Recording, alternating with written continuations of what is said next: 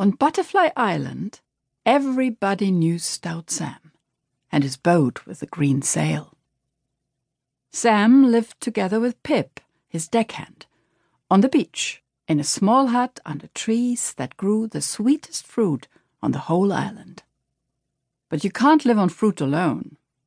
That's why there was a sign on Sam's hut. It said, Island Transports.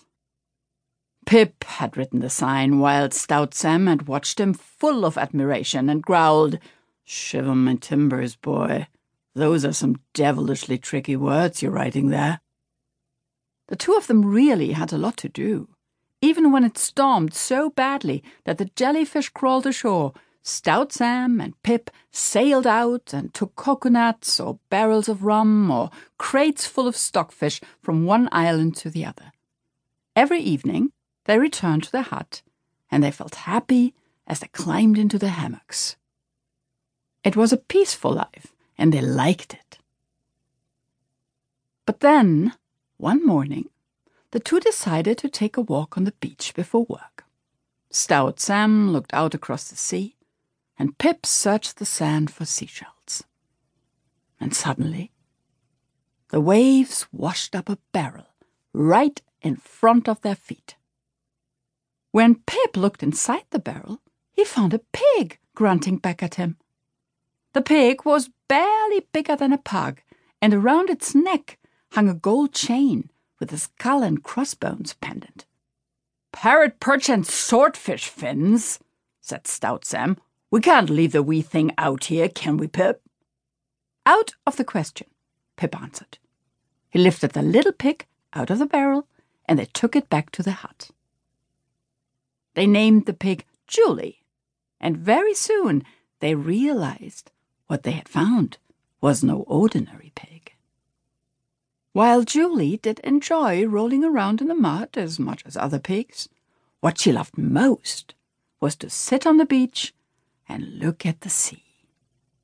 Her favorite food was lugworms with seagrass, and when Pip and Stout Sam sailed between the islands, Julie stood right at the prow of the boat, holding her nose into the salty breeze and grunting with joy. But Julie wouldn't swim because she was afraid of water, very afraid. One day, Julie was still quite a small piglet.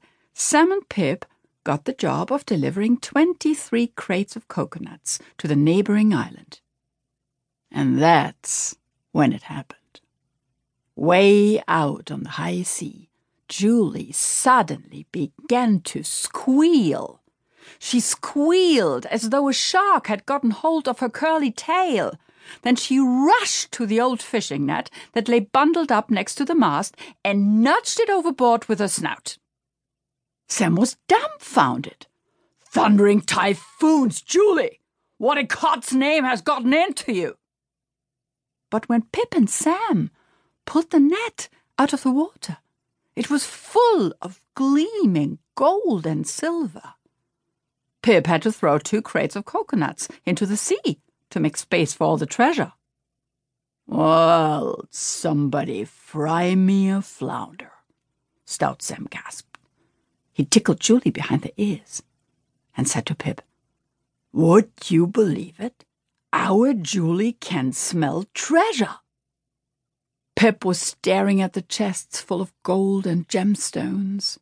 He had started to grow a little pale around the nose.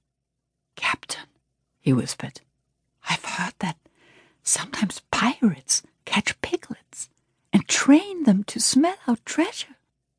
You think Julie could be a p- p- pirate pig? Stout Sam spat into the water. Yes, that's exactly what I think, he growled. You know what the pirates do to such a pig when it doesn't find them enough treasure? Pip shook his head and put his arm around Julie.